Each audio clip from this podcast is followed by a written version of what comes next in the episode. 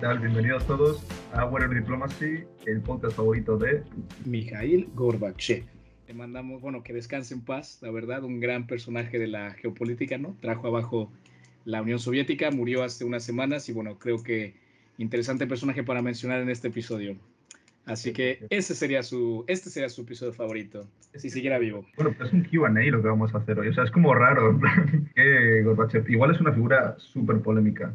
Lo es, pero yo creo que por eso mismo. Putin en algún punto dijo que, que había sido lo peor que le, que le, pasó a Rusia. Mm, al haber acabado con la Unión Soviética, lo que hizo fue quitarle un montón de poder territorial y geopolítico a Rusia.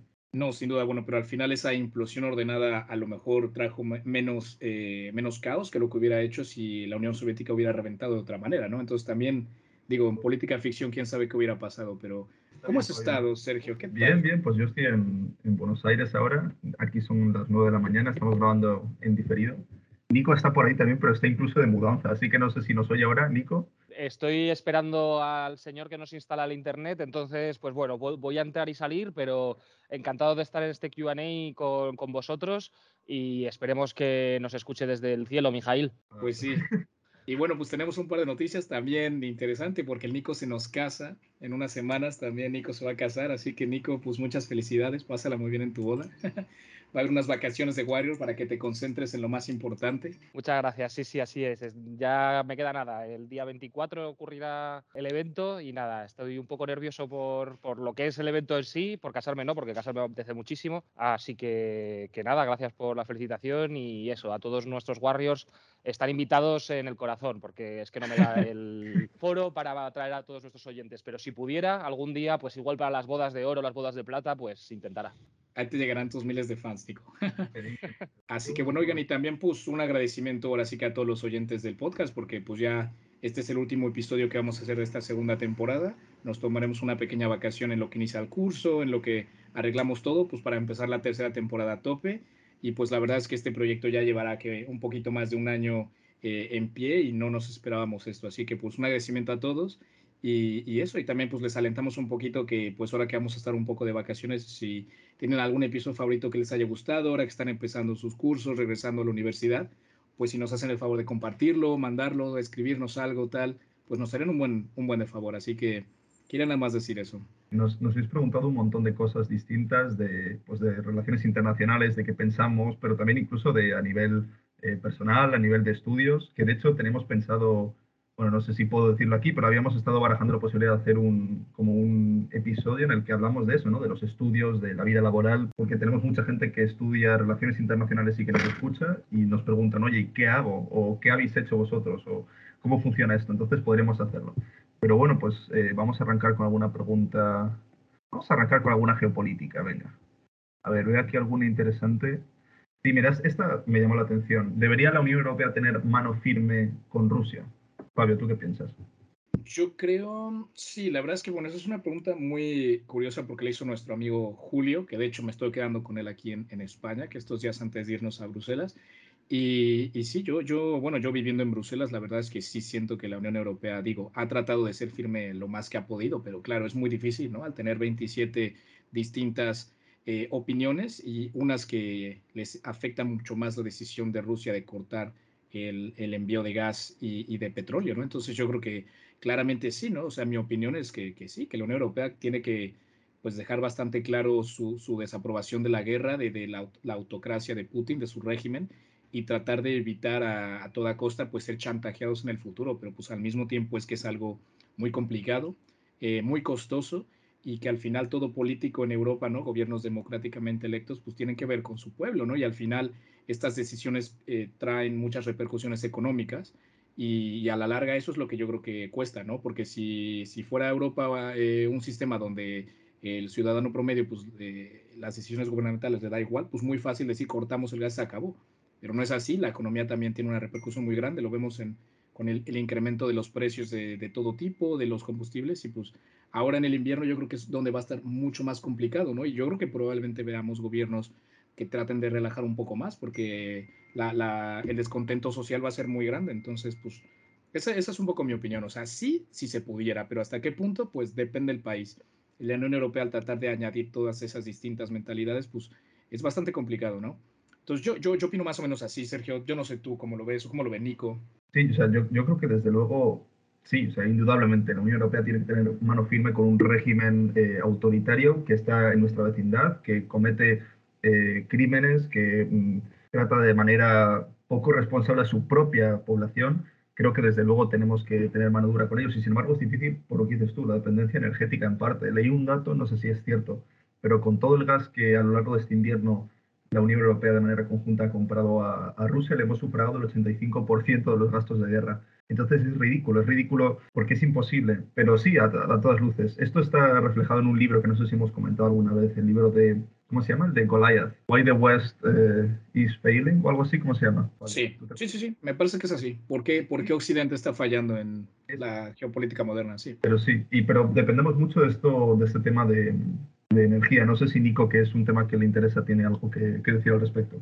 Pues sí, sí, efectivamente. La, Unión Europea tiene un problema más gordísimo porque, como bien se ha visto estas dos últimas semanas, ya Rusia hasta, hasta se ha quitado la careta, ¿no? Eh, ha decidido que, no que ni siquiera va a poner excusas del tipo de reparaciones y directamente ya han dicho que las sanciones eh, tendrán que retirarse si queremos que el gas vuelva a fluir por el Nord Stream. Y eso que todavía no estamos en la peor de las situaciones, que es el corte total. Eh, porque, por ejemplo, hace poco salía que eh, España, por ejemplo, ha comprado más gas a Rusia que en toda su historia gracias al gas licuado que estamos importando desde Rusia porque nos sale más barato. Así que, efectivamente, todavía queda un capítulo más de todo esto y yo veo complicado eh, que Europa pueda mantener estas sanciones durante mucho tiempo, sobre todo porque va a haber, va a empezar a haber cambios en los gobiernos y va a empezar a haber cambios de actitud en las poblaciones que yo creo pueden condicionar mucho. El primer ejemplo claro es Italia con una coalición de derechas eh, liderada por Fratelli d'Italia, que en principio no son precisamente anti-Putin. En esa coalición está también un viejo conocido, Matteo Salvini, que de hecho es famoso por haber sido pro-Putin durante muchísimos años. Y lo de Italia puede ser solo el comienzo, ¿no? De que haya países que la situación política cambie, que el hartazgo ciudadano llegue a un punto álgido y empiece a haber eh, no solo dudas, sino deseos de países europeos de decir, oye, mira, yo no quiero seguir con estas sanciones porque no quiero seguir haciendo daño a mi población, porque no es lo que me reclama mi población. Y cuando lleguemos a ese punto, habrá que ver si antes de eso el, coste de la guerra le pasa algún tipo de mm, factura a Putin, pero si no, eh, es posible que esa guerra, la guerra de las sanciones contra la energía, la acabe ganando si seguimos con esto sin herir. Bueno, y además, eh, ligado con esta pregunta, hay otra que un oyente nos pregunta, eh, ¿cómo terminará la guerra de Ucrania? ¿Que si durará años estilo Afganistán o y, si ha cambiado la percepción de Occidente y, Oriente. ¿Qué opináis? Eh, sí, yo estoy de acuerdo un poco con esa, con esa primera parte de la pregunta. O sea, yo creo que la guerra al final eh, va a durar bastantes años. O sea, el, intento de, de, Rusia claramente era decapitar al gobierno en Ucrania y hacer un, cambio de régimen más favorable a los términos de, Putin, pero claramente no, ha, no, no, no, han sido exitosos con esa estrategia, se han tenido que concentrar en el Donbass, que también le está costando mucho trabajo tomar. Y ahora que, la, que ambos bandos se están atrincherando y, reforzando eh, pues, eh, sus frentes de combate, probablemente esto se vaya a la larga, ¿no? Con una Rusia más debilitada y con Ucrania eh, que sigue recibiendo apoyo de Occidente, pero claro, en, desventaja general, pues probablemente tampoco tenga la, fuerza suficiente como para poder ahora sí que empujar a, Rusia hasta la frontera de vuelta, ¿no? Y yo creo que esto se va a mantener en un status quo un poquito más, eh, no tan inestable, pero no tan estable, ¿sabes? A lo mejor Rusia hará una que otro ataque, avanzarán un poco, se retrocederán y pues probablemente esto dure sus buenos años. Pónganse a pensar que desde la invasión a Crimea y y todo este caos en el Donbass desde 2014, las cosas no han dejado de, parar. Y eso que no estaba en conflicto directo. Entonces yo así lo veo, a menos de que cambien los factores variables eh, a un grado más, más alto, ¿no? Yo que sé que, que Putin muera, que haya un golpe de Estado, que tampoco lo veo eh, en el corto plazo. Yo creo que esta cosa se va a quedar así por un buen rato. ¿Cuál es el podcast favorito de cada uno? Como digas Warrior Diplomacy, Fabio. a ver, dime. Pues mira, Sergio, yo Obviamente mi podcast favorito es el que hacemos nosotros, claramente, pero bueno, al final el que más yo creo que escucho fuera de, del que hacemos nosotros, de mil veces que lo tengo que escuchar cuando edito, es uno que se llama Pod Save the World, está muy bueno y es de, es de Ben Rose, que fue el secretario, no, no, no fue el secretario, fue el, el advisor de seguridad nacional de la administración de Obama y la verdad es que está muy bueno porque lo hacen como nosotros, se ponen a hablar dos, tres... Eh, eh, señores, pues ya con su buena carrera todo y conocen y me encanta, ¿no? Porque van tocando distintos temas en los mismos episodios y está muy bueno. Lo que pasa es que es verdad que es en inglés y son pues a veces, eh, pues yo qué sé, es un vocabulario bastante técnico, ¿no? Avanzado, entonces a lo mejor sí es muy nicho para la gente que de verdad está muy metida en estos temas, pero me encanta porque te echas unas buenas risas y está muy bueno. Lo malo es que tiene un buen de publicidad y eso la verdad es que molesta. Es, eso es lo bueno que tenemos nosotros, ¿eh? no tenemos publicidad, o solimos, solíamos tener de, de momento. Así que bueno, ese es en mi caso. Yo no sé tú, Sergio, ¿cuál es tu podcast favorito ahora mismo? Yo creo que incluso ya lo he mencionado. O sea, yo, yo soy fan absoluto del podcast de Joe Rogan. Joe Rogan Experience. Me encanta. O sea, es increíble. Y sé que no tiene nada que ver con relaciones internacionales, pero por eso me gusta. Está muy bien al final escuchar todo el rato pues, de lo que tú haces y estar metido en ese mundo, pero a veces necesito desconectar. Y me encanta que Joe Rogan a veces trae a un experto en, en qué sé yo, en seguridad y se pone a hablar de China, de Taiwán. Por cierto, hay un episodio muy bueno con eh, no sé quién, Baker. Pero a veces se trae la Snoop Dogg y se, toman unas copas, eh, se fuman unos porros y se pone a hablar de, de, sus cosas y a mí eso me encanta. Pues eh, voy a decir uno que no tiene absolutamente nada que ver con nada, que le pueda gustar a otros oyentes, pero que yo soy un fiel oyente, que se llama, es The Bill Simmons Podcast, es un podcast sobre NBA y NFL, deportes americanos, vamos, que me gusta mucho escuchar porque está muy bien hecho y además a veces hablan de películas y de no sé qué, no sé. Es un podcast que simplemente mola escuchar porque el presentador es tan bueno haciendo lo que hace que da gusto escucharle. Y un poco más para los oyentes de, de Warriors Diplomacy, el que estoy escuchando últimamente que me gusta muchísimo es uno que es One and eh, que es del eh, columnista de economía del Financial Times, eh, Adam Tush, que es un tío francamente bueno que lo que hace es básicamente todos los podcasts son pequeños episodios en el que habla de temas económicos, pero aplicados a cosas totalmente demenciales o que no conocemos, por lo menos, desde pues cómo cuáles son las la, la, teoría económica de la publicación de libros hasta por qué los estados italianos, eh, los gobiernos italianos colapsan tan a menudo, pasando por por qué ahora volar es una experiencia tan miserable. O sea, habla de todo, pero desde una perspectiva económica y muy interesante que, que yo creo que a muchos guardias les puede gustar mucho, sobre todo si hablan bien inglés, claro. Pues sí, pues sí. Y bueno, un poquito también ligado a esto, ya que aprovechando que Nico estaba comentando, Nico, hay una pregunta muy buena que dicen, Nico, ¿por qué decidiste aplicar a Warrior Diplomacy? Y, y yo creo que esa es una buena pregunta para contestar. Eh, pues a ver, por, dos cosas, porque a mí me gusta muchísimo la, política internacional y porque no estaba en ese momento haciendo nada relacionado con la política internacional. Por si acaso hay algún oyente despistado que no sepa muy bien lo que hago, yo soy periodista. Idealmente en algún momento en el futuro, aunque he estudiado relaciones internacionales, me gustaría poder precisamente dedicarme a eso, a ser periodista internacional, eh, ser corresponsal o por lo menos ser analista de política internacional en algún medio. Por ahora no estamos ahí porque soy demasiado joven, esos puestos son muy complicados de llegar Así que me dedico a otras cosas, eh, trabajo, pero no centrado en política internacional precisamente. Y cuando vi el anuncio en LinkedIn, llevaba tiempo buscando cosas para volver al ruedo, digamos, y dedicarme a esto que, tanto me gusta. Y cuando vi el anuncio en LinkedIn, pues, pues me llamó bastante la atención, además de que eso ya era oyente de varios podcasts, llevaba bastante tiempo dándole la vuelta a montar el mío propio, porque eh, ¿quién no ha pensado en montar su propio podcast ahora mismo? Estamos con el boom de los podcasts. Y cuando vi ese anuncio, pues dije, joder, ¿por qué no? Y, y, fíjate si por qué no, que aquí estoy no sé cuántos meses después y más motivado que nunca. O sea que esa, esa, es la historia, ¿no? Es una cosa interesantísima, pero. Está bueno, está bueno. Oye, oye, eh, el, oyente tenía interés, Nico, se vale, se vale. eh, bueno, pues por volver, salirnos un poco de preguntas eh, personales, igual ir a preguntas de, de, de, estudios o laborales, ya que estaba hablando justo de que, bueno, yo soy periodista, aunque he estudiado tal, no sé qué. Eh, pues hay alguien que nos pregunta que cómo hacer tu currículum vitae más fuerte para trabajos en la Unión Europea, pero vamos a extenderlo en general a trabajos en, en organizaciones internacionales y cosas así. Eh, yo en eso no puedo decir mucho porque ya os digo que yo me he centrado en hacer mi currículum vitae fuerte para, para ser periodista, eh, pero quizás vosotros dos, que sí que os estáis metiendo en ese mundillo y algunos ya tenéis experiencias en el mismo, podríais dar algún, algún consejillo, ¿no? Pues es, es, una muy buena pregunta, Nico. Yo que estoy ahora en Bruselas eh, estudiando y que pues sí, la verdad que contemplo muy fuertemente aplicar a las instituciones de la Unión Europea para, mi, para el comienzo de mi carrera profesional una vez que acabe el máster. Pues mira, yo creo que lo primero que nada es idiomas. Los idiomas creo que son fundamentales para todas las organizaciones de este estilo. El inglés ya ni siquiera es una herramienta, el inglés es una base y de ahí para afuera. O sea, yo creo que obviamente tu idioma natal más el inglés y un francés, un italiano, un alemán tienes que tener. Eh, yo, yo, yo creo que eso es lo primero. Lo segundo, pues sí son los estudios, la verdad, no tiene que ser relaciones internacionales, política. Es verdad que la Unión Europea tiene muchísimos eh, distintos segmentos, ¿no? Y habrá, gente que será experta en, en, transporte o en energía tal, y pues también son trabajos que requieren una dimensión internacional o, o comunitaria. Entonces también eh, no es imprescindible estudiar lo que, hacemos, lo que hemos hecho nosotros, pero claro que tienes que tener una, un entendimiento de lo que es el funcionamiento de las instituciones internacionales, de la Unión Europea, y pues aplicarlo a la hora de, pues, si se te dan esas entrevistas, ¿no? ¿Y qué más? Pues yo creo que también una que otra experiencia laboral no viene nada mal. Eh, no te estoy diciendo unas prácticas en el lugar más top, pero sí es importante yo creo que tener eh, un poquito de experiencia en cualquier sentido, ya sea escribiendo artículos o haciendo voluntariado en alguna ONG o ahora sí que lo que sea, ¿no? El, abanico está abierto a, a qué equipo quieras aplicar tú, pero sí creo que es muy importante hacer eso. Y qué más, yo creo que también, eh, ahora sí que el networking, o sea, al final conocer gente que se mueve en ese mundo es esencial para ni siquiera que te den el, el, trabajo de dedo, pero que te recomienden, que te pasen datos, que te digan, oye, aplica a este equipo en particular que están buscando a alguien con más o menos tu perfil.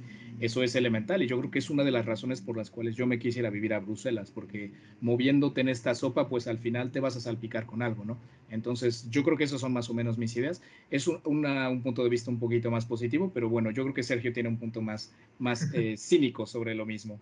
No, pero 100% de acuerdo. Yo iba a decir eso, es networking, puro networking. Tienes que estar ahí, tienes que moverte. Y no vale, bueno, no sé, a lo mejor esto que voy a decir es un poco triste, pero no vale con ser bueno. Tú puedes ser el mejor, puedes ser el que más sabe de relaciones internacionales, el absoluto experto en Oriente Medio, en África, en Asia, y aún así no vale. Tienes que saber moverte, tienes que estar ahí, tienes que buscar las oportunidades, tienes que hablar con la gente adecuada. Y, a mí me, me parece un poco, es un mundo en el que a veces se pierde talento por eso porque no, al final, no, como es, es normal, al final el sector público no tiene las mismas lógicas del sector privado, entonces muchas veces se pierde talento, que hay gente que simplemente no sabe de ese politiqueo y se pierde. Entonces eso es para mí la parte triste. Yo por eso yo me fui al mundo privado. Yo, entonces yo, yo no sé si puedo hablar mucho de esto. Pero ¿qué más? Luego eh, yo diría sí, al tema estudios, a lo mejor hay muchos cursos de verano, cosas así que si que si quieres eh, hacer, tienes el tiempo, va muy bien para poner en tu currículum. Tipo cursos sobre derecho europeo, cursos sobre mm, geopolítica, a lo mejor una región concreta, ese tipo de cosas eh, está muy bien. Oye, Sergio, aprovechando lo que acabas de decir, ligando a otra pregunta que nos han hecho, ¿cómo ves, o sea, tú que te cambiaste del mundo de las relaciones internacionales un poco más a lo que es negocio internacional, ¿cuáles son tus perspectivas sobre las salidas laborales, ya sea en España, en la Unión Europea, en otros países? Yo creo que el problema es, sí hay salidas, pero lleva mucho tiempo, porque al final eh, el Ministerio de Asuntos Exteriores, aunque seas el experto en Latinoamérica, no te va a contratar con 20 eh, años. Bueno, no, no, con 20, pero sales de la carrera con que con 23, 24 años no te van a contratar. Y lo mismo pasa en cualquier otra institución europea, incluso en, las Naciones Unidas, ¿no? O sea, no te van a contratar tan joven. Tienes que acumular mucha experiencia, tienes que probar que de verdad sabes, porque además es difícil probar que, que de verdad el, la visión que vas a tener tú, el, conocimiento que tienes, puede ser útil a este tipo de organizaciones que funcionan en el ámbito público. Entonces, yo creo que sí que hay muchas salidas, pero es difícil, hay que estar mucho tiempo ahí, hay que hacer un montón de prácticas, hay que meterte a hacer un internship, eh, ver si te puedes quedar ahí, saltar a otro sitio, hay que estar, por eso digo, hay que estar moviéndose todo el rato. Es muy distinto del sector privado. En el sector privado, si tú tienes las, las skills, el conocimiento y pruebas que de verdad eh, puedes aportar a esa empresa, pues ya te quedas, lo más probable. Eh, en Europa, en España, yo no sé si hay muchas salidas laborales en el sector público, porque pues está el ministerio, el ministerio no contrata gente, luego hay think tanks que tampoco contratan gente, yo estuve en el Cano y te cogen de prácticas, pero no te van a contratar, a menos que seas eso, un doctor afamado que lleva 20 años trabajando en Oriente Medio y, y les sirva eso. En España yo no sé si hay tantas oportunidades. En Europa hay más, obviamente a nivel europeo, Fabio sabe esto mejor que yo. En Estados Unidos creo que funciona muy distinto que aquí. O sea, no, no, es que según termines la carrera ya te contratan, pero el sector público, es decir, el Ministerio de Asuntos Exteriores, el Foreign Office ahí en, en Estados Unidos es mucho más dinámico, hay más oportunidades en ese sentido, aunque sea por puro volumen de funcionarios. pero tienes que ser americano, ¿no? Al final. Sí, obvio, claro, eso, iba a decir, que a menos que consigáis una, una green card, pues eh, olvídate. Y, y, en el sector eh, privado, pues en todas partes hay. Lo único que yo creo que sí que es importante, si la gente que haya estudiado relaciones internacionales y quiera dirigirse al sector privado, hay muchas oportunidades en comercio internacional, en negocios eh, internacionales, incluso en empresas que simplemente son multinacionales y, tienen esa deriva internacional, pero tienes que tener el, skill set. O sea, sí que tienes que formarte en ese tipo de, herramientas de, negocio. Y es importante. Pero vamos, tampoco es muy difícil. Es decir, yo creo que con un máster enfocado al mundo de la empresa, un máster enfocado quizás al comercio internacional, ya puedes eh, dirigirte muy bien y posicionarte hacia el mundo privado. Oye, Sergio, también existe la posibilidad de trabajar en Warrior Diplomacy como para obtener esa, esa, esa experiencia en el campo. Ofrecemos esa oportunidad. pero no pagamos. Además, ni, ni, ni, convenio de prácticas podemos hacer, porque no estamos acreditados ni nada. Somos tres chavales que grabamos un podcast. Muy interesante y con mucho trabajo por detrás, os puedo, os puedo decir, pero al final no, no, no somos institución. Pero, amigo, si de verdad te interesa Warrior Diplomacy, Escríbenos. Escríbenos al, al, al Instagram del podcast y vamos a ver qué sale. Total. Lo, lo, importante es intentarlo.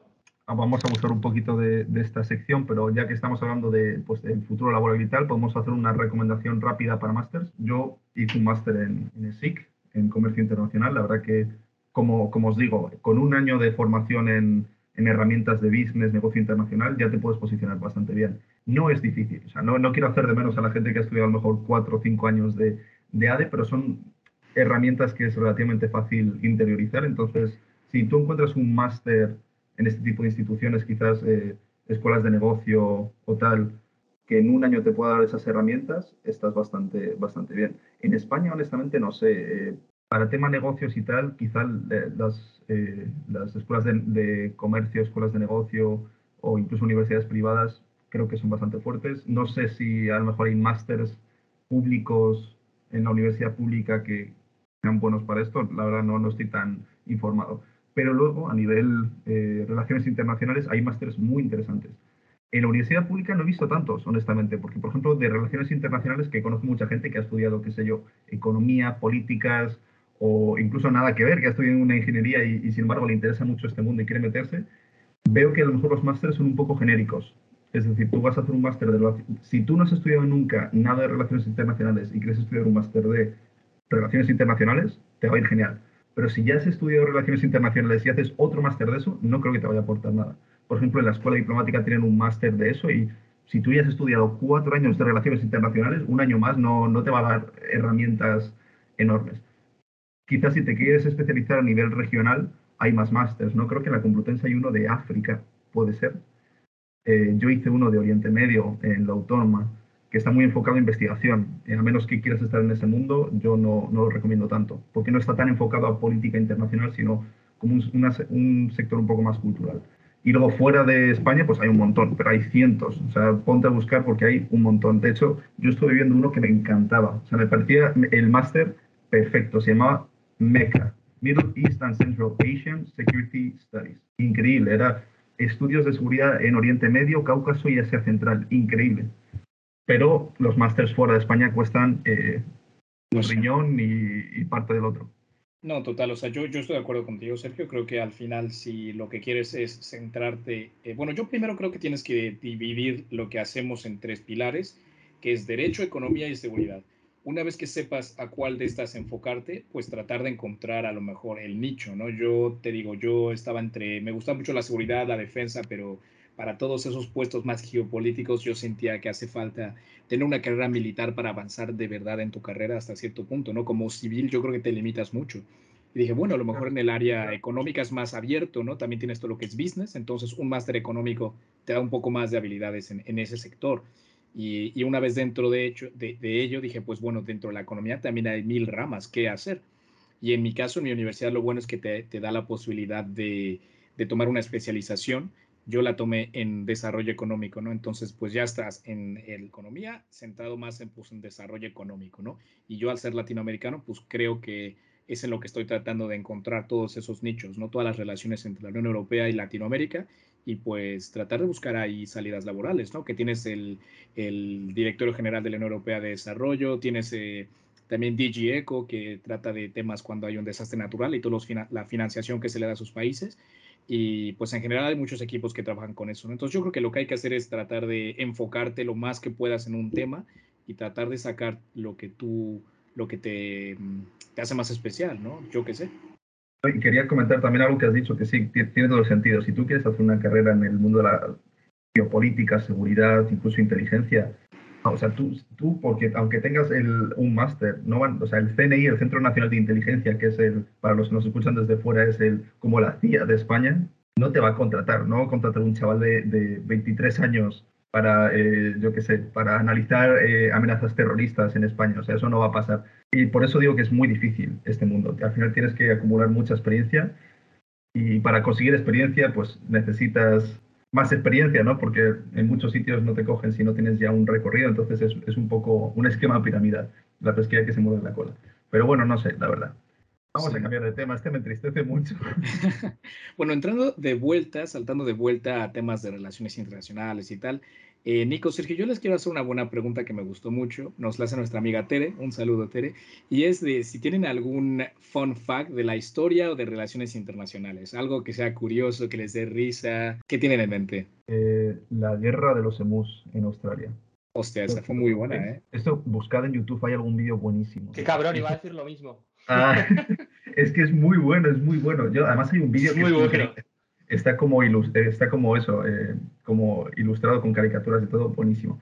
Pues en Australia, no sé, creo que fue justo después de la Primera Guerra Mundial, el gobierno australiano se propuso acabar con los emus, porque había muchos, estos pájaros que son como avestruces, y, pues dañaban los cultivos. Entonces le declararon la guerra a los emus y perdieron, porque fue, un desastre. O sea, no pudieron acabar con ellos. Fue un desastre. Por favor, os invito a que veáis el vídeo porque es graciosísimo. Sergio Nico, no sé si, si ustedes serán conscientes, en 1989 eh, la compañía PepsiCo fue la sexta flota militar más grande del mundo.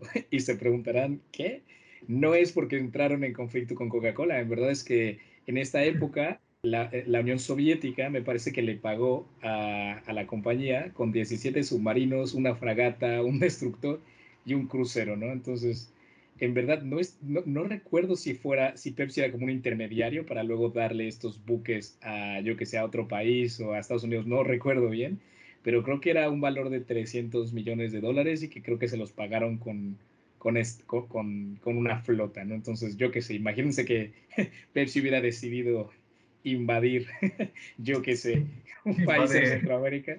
Invade Angola de repente y lo convierte ahí en, un, en la República Pepsicolera. Imagínate, pero bueno, un, dato bien curioso de la historia, la verdad, se me hace muy curioso. Y por eso es, es, increíble, a mí me encanta la historia, por eso, porque hay estas historias que dices, ¿cómo es posible? O sea, ¿cómo es posible que, que esto haya acabado pasando? A ver, déjame si me acuerdo de alguna otra. Bueno, a ver si, Nico, ¿tienes, tienes tu, tu historia preferida, tu trivia?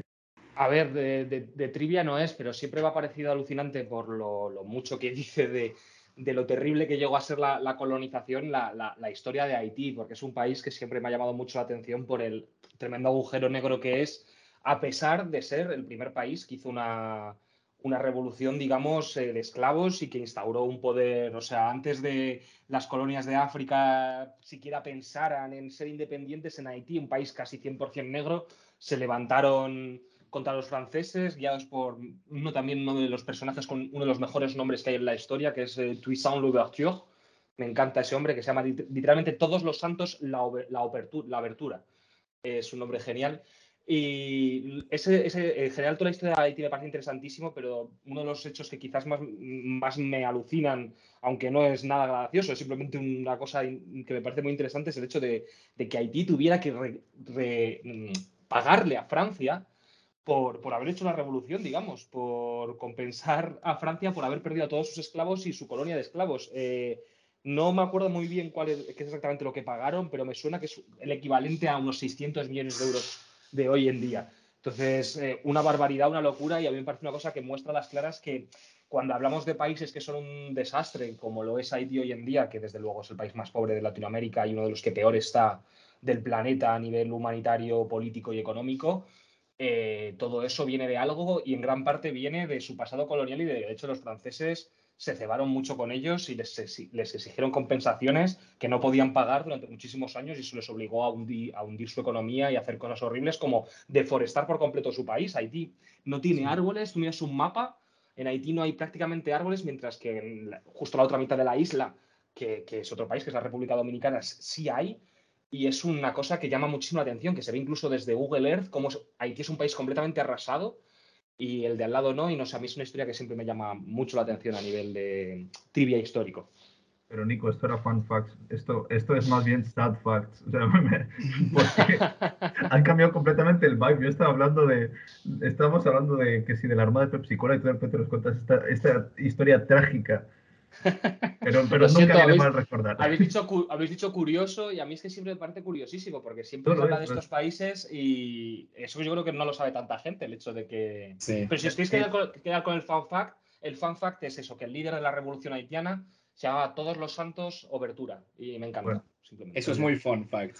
Oigan chicos, y aprovechando que empezamos a hablar un poco de Latinoamérica y que tú sé que estás allá en Argentina, sé que ah. muchos de nuestros oyentes quisieran saberlo. ¿Qué está pasando con Cristina Fernández de Kirchner? Básicamente, joder, ¿por qué me pones en esta posición, Fabio? Bueno, vamos, vamos a ello, vamos a ello. Básicamente eh, lleva ya un, rato un proceso, un proceso eh, judicial abierto contra ella por una supuesta trama clientelar. Básicamente corrupción al más puro estilo eh, Costa del Sol en España, de, ¿cómo, ¿cómo, se llama esto? Sí, de dar comisiones por adjudicación de, de contratos públicos, ese tipo de cosas. Honestamente no lo conozco a fondo, pero ese es el, el, tema, ¿no? Pero claro, toda la mística que ha rodeado esto va mucho más allá, porque recordemos que una de las hace, hace unos años otro juez, o bueno, un fiscal en este caso, que intentó llevar un proceso contra Cristina Fernández de Kirchner, se suicidó, al parecer. Estuvo eh, como 5, 6, 7 años eh, preparando el caso contra ella y justo el día anterior de presentarlo se suicidó en su casa. El fiscal Nisman. Os invito a que miréis el caso porque es cuanto menos interesante.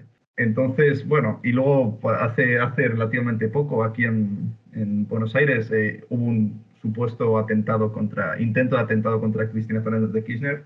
Al parecer un hombre eh, brasilero eh, le sacó una pistola y justo se engatilló y no, no le pudo disparar. Pero sí, sí, aquí fue una conmoción. Yo justo no estaba en Buenos Aires, estaba fuera, pero eh, pues se revolucionó el país. Yo llegué a Buenos Aires, había piquetes, aquí estaban las calles paradas, no venía el autobús. Bueno, se decretó feriado nacional. Yo no sé, y no quiero herir sensibilidades, pero a mí me parece extraño, cuanto menos, ¿no? Extrañamente conveniente no digo que hay gente que dice que esto que es un montaje, yo no iría tan lejos para decir eso, pero simplemente diré que a veces, tristemente, la política en Latinoamérica parece un circo. O sea, ocurren estas cosas que lo que hacen es eh, divertir la atención de, la gente cuando están pasando cosas muy importantes, muy relevantes para el futuro del país y de la región, y sin embargo pasa algo así y la opinión pública se, se descarrila completamente y se pone a hablar de algo que no tiene nada que ver y parece que la gente se olvida de la cuestión de fondo. Entonces, no tiene nada más fallo. ¿Por qué siempre me pones los temas? ¿Ahora vas a preguntarme por Lula o qué? No, no, no, pero no sé. Se me, hace curioso preguntártelo a ti que estás allá en Argentina. Y de hecho, yo ya te noto un pequeño acento argentino. ¿eh? No sé tú, Nico, si se lo escuchas. Yo le escuché ahí un par de, de términos de frase con ese cantadito argentino. No sé, Sergio, a ver qué tal en unos meses. ¿Cómo estás? tú también estuviste aquí, así que Che, boludo, que, que yo hablo así. Yo ya traigo un popurrí de acentos que no lo sé. ¿eh? Mis amigos mexicanos dicen que hablo como español, los mexicanos, los españoles obviamente dicen que hablo como mexicano. Yo no sé, yo no sé. No lo sé, chaval, pero bueno, podemos ir con la siguiente pregunta, ¿no? qué malo. me sale fatal, me sale fatal. Parezco gallego borracho. Mira, esta, esta. No sé muy bien qué pareces, pero es bastante. Sí, es como gallego borracho. Eh, macho, pero neno, ¿qué, cuál, ¿cuál sigue, neno? Bueno, bueno, vamos a corta, corta. A ver, mira, Predicciones sobre Taiwán. Eh, la quiero plantear porque, como os dije, estuve viendo un episodio de, de Joe Rogan con, con, un ex operativo de la CIA que se llama Mike Baker. Es un former CIA Covert Operations Officer. Ah, buenísimo este episodio. Y en el episodio él como que está RQR con China. Que yo no entiendo, porque yo también creo que, que no le estamos dando suficiente atención a China y a la amenaza futura que va a ser para nosotros y todo lo que se nos viene. Pero bueno, entonces aquí habla mucho de Taiwán y él dice, Taiwán es lo próximo. O sea, si China no hizo nada cuando, cuando Rusia invadió Ucrania, pero estuvo mirando atentamente. Y la lección que ha sacado es, eh, Occidente no tiene los huevos para eh, intervenir en caso de invasión armada y antidemocrática a un país, eh, a un país inocente. Entonces, yo creo que eventualmente va a pasar. Además, China tiene, un, tiene como una política, un plan para 2030, de que no sé si era para 2030, 2040, 2050, pero que Taiwán va a ser China. Entonces yo creo que en algún momento van simplemente a lanzar una invasión, eh, igual que Rusia lo hizo, van a exacerbar tensiones de alguna manera, van a decir que, qué sé yo, que Taiwán estaba amenazando lo que sea, cualquier pretexto de mierda y falso, y van a invadir Taiwán. Y va a haber una pérdida de vidas enorme, porque Taiwán no puede defenderse de China al mismo nivel. Entonces, bueno, bueno, bueno, yo no sé, Sergio, la isla está, es como un puerco espín, está, o sea, obviamente China tiene el triple de capacidad, pero es que es una isla... Y, como 50 millones más de personas. Pero imagínate una isla, o sea, con lo complicado que ya es invadir eh, anfibiamente, lo hemos leído en, en estos libros de, estrategia geopolítica, o sea, la, la, invasión de Normandía, imagínate que los nazis, la parte fuerte hubiera estado donde invadieron, hubiera muerto el triple de soldados. Ahora imagínate Taiwán, que claramente dónde va a invadir China, pues por esa costa. Imagínate la cantidad de, de, de muertes que va a haber. O sea, obviamente China podría hacerlo. La, la, la pregunta es, ¿A qué precio? ¿Y cuánto están dispuestos a pagar por invadirlo? Un Estado autoritario no, no tiene miramientos con eso. O sea, eso, eso, eso son consideraciones que pasan en, en, Estados democráticos, ¿no? Que si de repente el presidente de Estados Unidos dice vamos a invadir el país de al lado y van a morir medio millón de personas, eh, la gente va a decir no. Pero es que en China da igual. O sea, si a Xi Jinping se le pone entre ceja y ceja invadir Taiwán, da igual, da igual. O sea, son estados que, que literalmente usan de, de, rehenes a su propia población para hacer exactamente lo que quieren. Entonces a mí me da bueno, mucho miedo esto y, y, yo sé que algo va a pasar. Yo creo que, que no tienen miramientos hasta que los tienen, ¿eh? porque una, una, cosa es que efectivamente sean estados autoritarios y pueden someter con muchísima mayor facilidad a la población, pero otra cosa es que les dé absolutamente igual lo que piense la población y lo que pase, porque nadie quiere un estallido en su propio país e incluso un, un golpe de estado interno. Es cierto que por ahora eso en Rusia no se ha producido, pero sí que yo creo que también China ha aprendido de la guerra de Rusia, que por mucho, estáis diciendo ahora, China tiene muchísimos más millones de habitantes, un, ejército muchísimo más preparado. Lo mismo decíamos antes de que ocurriera la guerra de Ucrania sobre Rusia y Ucrania, que Rusia iba a entrar ahí, iba a arrasar con todo, eh, los ucranianos no tenían absolutamente nada que hacer, eh, los europeos no iban a ayudar y efectivamente no estamos ayudando, digamos, directamente, pero al final sí que estamos ayudando indirectamente. Y yo creo que se oye mucho menos porque evidentemente en Rusia no hay libertad de prensa y en Rusia no hay libertad política como la hay aquí, pero estoy seguro de que hay problemas internos en Rusia ya porque eh, por mucho que Putin se dé golpes en el pecho y diga que ellos están haciendo más daño a Europa del que Europa está consiguiendo hacer a, a Rusia y por mucho que yo creo que el, descontento en Rusia también tiene que existir y tiene que crecer. Eh, no sé si lo visteis hace poco eh, porque no se sabe muy bien de dónde ha podido salir eso, lo del asesinato de la hija de Dugin, uno de los consejeros de Putin, eh, de Dugina, eh, que la mataron en un coche bomba en pleno centro de Moscú. Y bueno, por supuesto, Rusia dijo que había sido un operativo del, batallón Azov, que había conseguido entrar en Rusia desde Ucrania y luego había huido solo 12 horas después para Italia, una historia completamente imposible. Eso podría ser un. De hecho, hay gente que reivindica que eso ha sido un atentado interno de grupos que están en contra de la guerra que está llevando a cabo Putin. Y ese tipo de cosas, si continúa la guerra, solo pueden aumentar. ¿Y a dónde me lleva todo esto? Eh, China también nota, toma nota de esto, sabiendo que ahora mismo están teniendo serios problemas de descontento en la población por todo el tema del COVID y el hecho de que siguen cerrando ciudades enteras para, para prevenir, para lograr ese COVID cero que a todos que no seamos chinos nos parece completamente imposible. Y yo creo que va a tener algo de cuidado, por lo menos en el futuro próximo, a medio plazo y a largo plazo, Dios sabe lo que puede pasar, pero en el futuro próximo en lamerse igual un poco las heridas, recuperarse lo del coronavirus y antes de lanzarse en otra aventura que efectivamente no tiene por qué ser imposible, pero que sí que les puede costar mucho. Sí, ciertamente, no sé. Yo lo que sé es que ahora más que nunca Europa y Occidente tiene que, que mantener su apoyo a Taiwán y mando desde aquí un, un, no sé, no sé, un, un mensaje de apoyo al pueblo de Taiwán. No sé si en caso de que ocurriera algo Occidente acudiría en vuestra ayuda, pero desde luego es una causa que, que yo creo que merece defenderse en nombre de la libertad y de, de la democracia. Pero bueno, hablando de libertad y democracia, esta, esta pregunta me encanta. Esta pregunta es, ¿Israel o Palestina? ¿Qué, qué, qué, cómo es? Que, que, digamos cada uno lo nuestro. Okay. En plan, mójate. No, yo creo que eso preguntaba, ¿no? Ese oyente, en plan, pues, ¿con qué lado vosotros identifican más, ¿no? Y yo qué sé, yo creo que para esto hay que tocar el tema, el, el episodio 5, eh, yo creo que ahí, para, para, para, dar una buena respuesta, yo creo que a esta pregunta hay que hablar por un buen rato. Entonces, yo le recomendaría a ese oyente que escuchara el episodio número 5 de la primera temporada de War Diplomacy. Tenemos a dos invitados muy buenos que dan dos puntos de vista eh, excelentes y, y, la verdad es que lo recomendamos mucho. De hecho, es el episodio más visto de War Diplomacy, con creo que 700 o 600, eh, 650 eh, escuchas. Así que algo por algo será, por algo será. Más polémico también, es verdad. Mira, Fabio cómo no se moja. Y luego me pregunta mi bocajarro, ¿y eh, qué pasa con la, con la Cristina Fernández de Kirchner? Por eso dije, mira, más fácil es que me cago en la puta. Sí, sí, sí, sí, sí. Bueno, mira, mejor.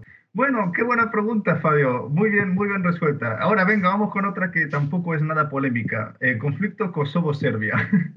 Ya, total, total. Mira, yo, ¿Por qué puse... no estas preguntas? ¿En qué posición nos ponéis, chicos? Yo puse lo que la gente habló, yo qué sé. Vale, eh, bueno, pues aquí hay otra pregunta que enlaza bastante con, lo comentado sobre, sobre, sobre, China y Taiwán y Rusia y todo eso, que, y que yo creo que hemos comentado en varios episodios porque es un tema que nos encanta, porque es muy de relaciones internacionales y es si Estados Unidos seguirá siendo el hegemón del siglo XXI, hegemón entendido como la potencia más importante, la que define las normas, las instituciones, las relaciones internacionales que durante todo el siglo XX o durante gran parte del siglo XX ha sido Estados Unidos eh, con, por supuesto, los intentos de la Unión Soviética por contrarrestar esa hegemonía, pero ahora parece que por lo menos el ascenso de China puede poner en riesgo eso. Yo tengo una opinión, pero voy a quiero escuchar primero la de la de Fabio, a ver qué, qué opinas. Pues mira, de mi parte, yo creo que ya, ya no lo es. O sea, el hegemón único, pues yo, desde mi perspectiva, yo creo que ya no lo es. O sea, tampoco te diría el mundo es 100% multipolar tal, no, pero claramente hay dos o tres ejes más fuertes, uno de ellos, claro, Estados Unidos, el siguiente China, hasta cierto punto la Unión Europea y hasta muy poco cierto punto Rusia. ¿no? Entonces yo creo que ya son esos cuatro ejes que tienen un peso geopolítico que no lo veíamos cuando los 90 y los 2000, ¿no? cuando los Estados Unidos indiscutiblemente eran los que they call the shots. Entonces yo te diría así, para hacerlo más conciso y no extenderme, no porque ya no lo son y no creo que volverán a llegar a esa posición incompetible. Yo no sé, la verdad, porque de entrada es un concepto ambiguo, ¿no? Lo de potencia mundial, quién es una potencia, quién no es una potencia, quién es la potencia. Entonces, yo no sé si diría que Estados Unidos ya no lo es y que ahora es China, porque China tiene muchos problemas internos e incluso no creo que, que tenga ni la mitad de poder a nivel externo que Estados Unidos sigue teniendo, pese a que sea un imperio en clara decadencia. Entonces, no sé, tenemos que ver. Desde luego, ya no estamos en ese mundo unipolar en el que post-Guerra Fría Estados Unidos hacía casi lo que quería con, con el apoyo de, de, algunos aliados. Pero si seguirá siendo a lo largo de este siglo, no lo creo, la verdad. Eh, China, eh, Rusia, Rusia no diría tanto, la verdad. Se, hablaba mucho de, no, Rusia, la nueva potencia. Rusia no es una potencia. Quizás a nivel regional sí, pero a nivel global no, ahí lo estamos viendo. Pero China, desde luego, sí que tiene ese potencial y, va a ser interesante ver cómo, cómo sigue. Yo estoy bastante de acuerdo con, con, lo, que, con lo que dice Sergio. Yo creo que, que, es un concepto complicado el de potencia, aunque a veces es menos complicado que, que, en otras ocasiones. Hablábamos justo al principio del episodio de Gorbachev y una de las cosas que más me ha alucinado de la muerte de Gorbachev es descubrir este vídeo del que desconocía su existencia, que es un anuncio ruso de Pizza Hut en el que sale Gorbachev y es como el colmo de el máximo triunfo del capitalismo que he visto en mi vida, la verdad. O sea, eh, plenos años 90, cuando efectivamente sí que podíamos hablar de un mundo unipolar en el que Estados Unidos era la gran potencia a las que las demás no se subordinaban, pero las que se tenían que adaptar al menos. Y también estoy de acuerdo en que ahora mismo estamos en una fase de transición en la que no sé cuánto tiempo va a poder mantener Estados Unidos en la posición de dominancia que tiene, al menos sobre las instituciones mundiales, porque está claro que el sistema de relaciones internacionales, tal y como lo tenemos ahora, está diseñado a mayor gloria de Estados Unidos, o por lo menos de Estados Unidos y sus aliados europeos, como demuestra cómo está configurada la ONU y otros, otras organizaciones internacionales que dependen en muchos casos de la misma ONU.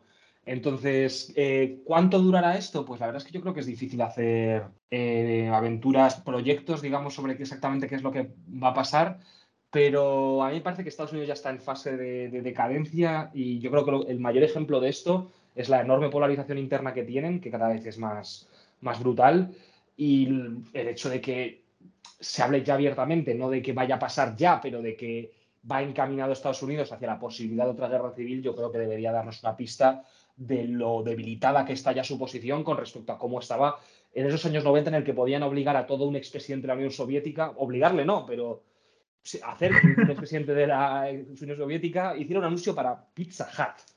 Es que, eso me sigue pareciendo alucinante. Pues sí, sí, sí. Bueno, yo quería plantear una rápida que lo he visto aquí, me parece muy interesante. La pregunta es, eh, ¿será África el nuevo origen de recursos gasísticos? Y para mí, voy a dar una respuesta súper rápida. No, o sea, bueno, ya lo es hoy en día. Por ejemplo, Angola es un gran puerto. Angola y Nigeria son grandes eh, exportadores de, de, petróleo, pero yo creo que ya lo he dicho antes, pero yo sigo obcecado con esto, Guyana. De verdad, Guyana ahora mismo está siendo el, nuevo big thing en temas de petróleo. Eh, checadlo, buscad e informaros porque puede, tristemente puede ser muy relevante muy pronto porque no es precisamente un país súper estable Guyana, es un país eh, en, el norte de, Latin, de Sudamérica y, puede ser interesante. No sé qué, pensáis vosotros de, esta pregunta. Yo creo que, sí, que efectivamente África es ahora mismo un hub bastante interesante de recursos gasísticos. Eh, no solo por los típicos, eh, como en este caso Argelia, que es el mayor proveedor de gas eh, de, hasta hace poco de España y del oeste de Italia y de otros muchos países, que además hace poco ha anunciado que ha descubierto nuevos depósitos de gas, por lo tanto tienen cuerda para rato, pero también está Nigeria, que es un país que tiene unos depósitos de gas y de petróleo bastante interesantes. Y yo creo que aquí, para convertir a Asia de verdad en una potencia, eh, lo que es interesante es hablar de interconexiones, ¿no? Porque es un tema que ahora mismo está muy de actualidad, que, bueno, se ha hablado mucho de la interconexión entre Francia y España, construir un nuevo gasoducto a través de los Pirineos, el conocido como MidCat, pero también hay movimientos para construir un gasoducto, por ejemplo, Italia y Argelia están negociando para construir un nuevo gasoducto entre entre esos dos países por debajo del Mediterráneo. Eh, hay también conversaciones para mejorar las conexiones desde Nigeria para que sea más fácil traer el gas desde allí. Eh, y, en eso va a haber bastante dinero y bastante importancia geopolítica en los próximos años, sobre todo si la guerra de Rusia continúa y la situación energética sigue como está. Eh, ahora, ¿es lo que queremos? porque, bueno, yo siempre me gusta meter aquí la puñita medioambiental, como, como se suele decir, y el gas no es precisamente, aunque no es el petróleo y no es el carbón, no es desde luego una sustancia, un combustible eh, renovable ni mucho menos ecológico. Entonces, ¿hasta qué punto queremos gastar mucho dinero que podría servir igual para otras cosas en mejorar esas interconexiones para convertir a África en una potencia gasística de verdad? Eh, no lo sé. Eso es una pregunta que yo creo que no nos toca a nosotros responder pero que me parece bien plantear ahí para dejarla en el, candelero y que nuestros eh, oyentes reflexionen.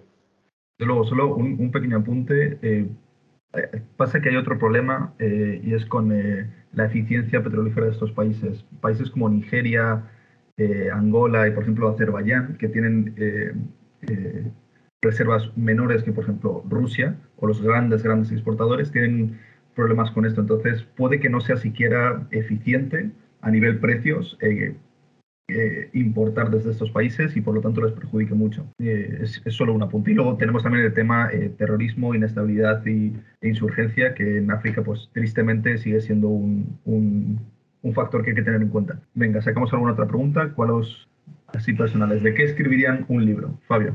Yo, Sergio, pues mira, yo creo que yo haría un libro de mis aventuras en mis 20, ¿no? Yo creo que tengo de hecho un diario de viajes donde escribo pues mis aventuras, lo que hago, mis amigos, tal, le pongo fotos y no sé, yo creo que haría una versión eh, con censura de ciertas cosas de pues, lo que he vivido estos últimos años, yo creo.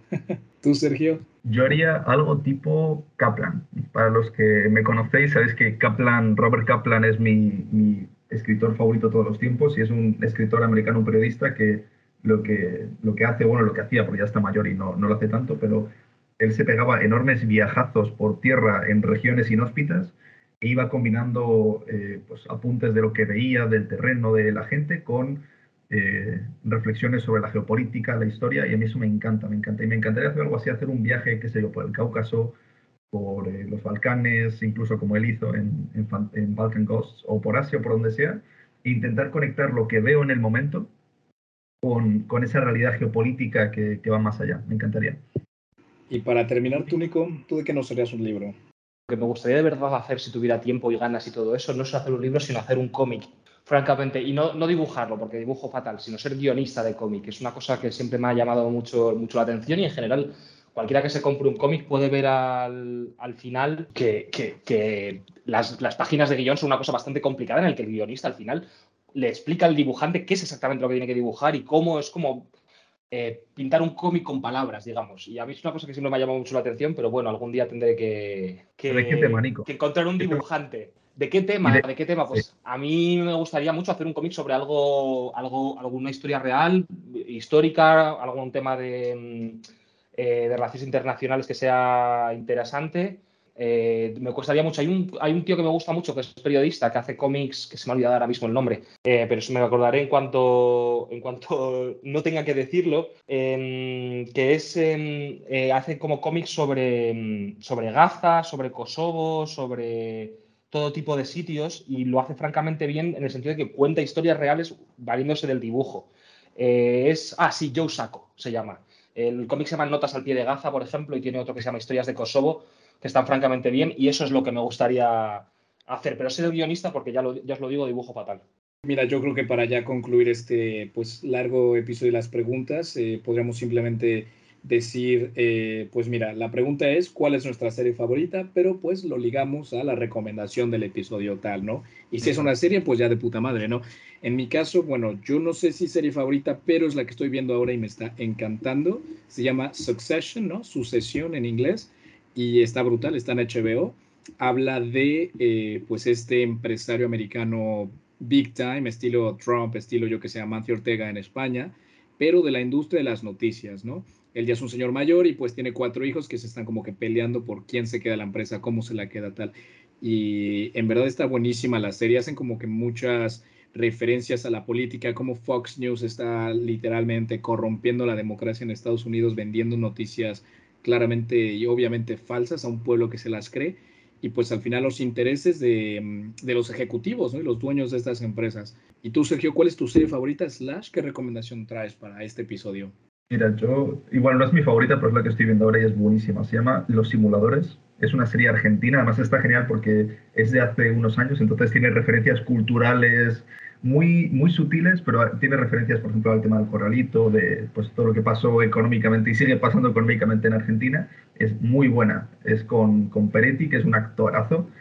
Qué buena serie. Además, eh, se nota que es una serie como las que se hacían antes, ¿sabes? Le falta ese componente Netflix y es como un poco naif, es como muy, muy lineal, pero es como se hacían las series antes y a mí eso me encanta. La recomiendo mucho, los simuladores. Es como de un equipo de, como de como que resuelven problemas a la gente a través de simulaciones, ¿no? Como que imagínate, una persona eh, no puede pagar el alquiler, entonces hacen como una simulación para convencer al, casero de que le, le, deje un mes más, qué sé yo, ese tipo de cosas.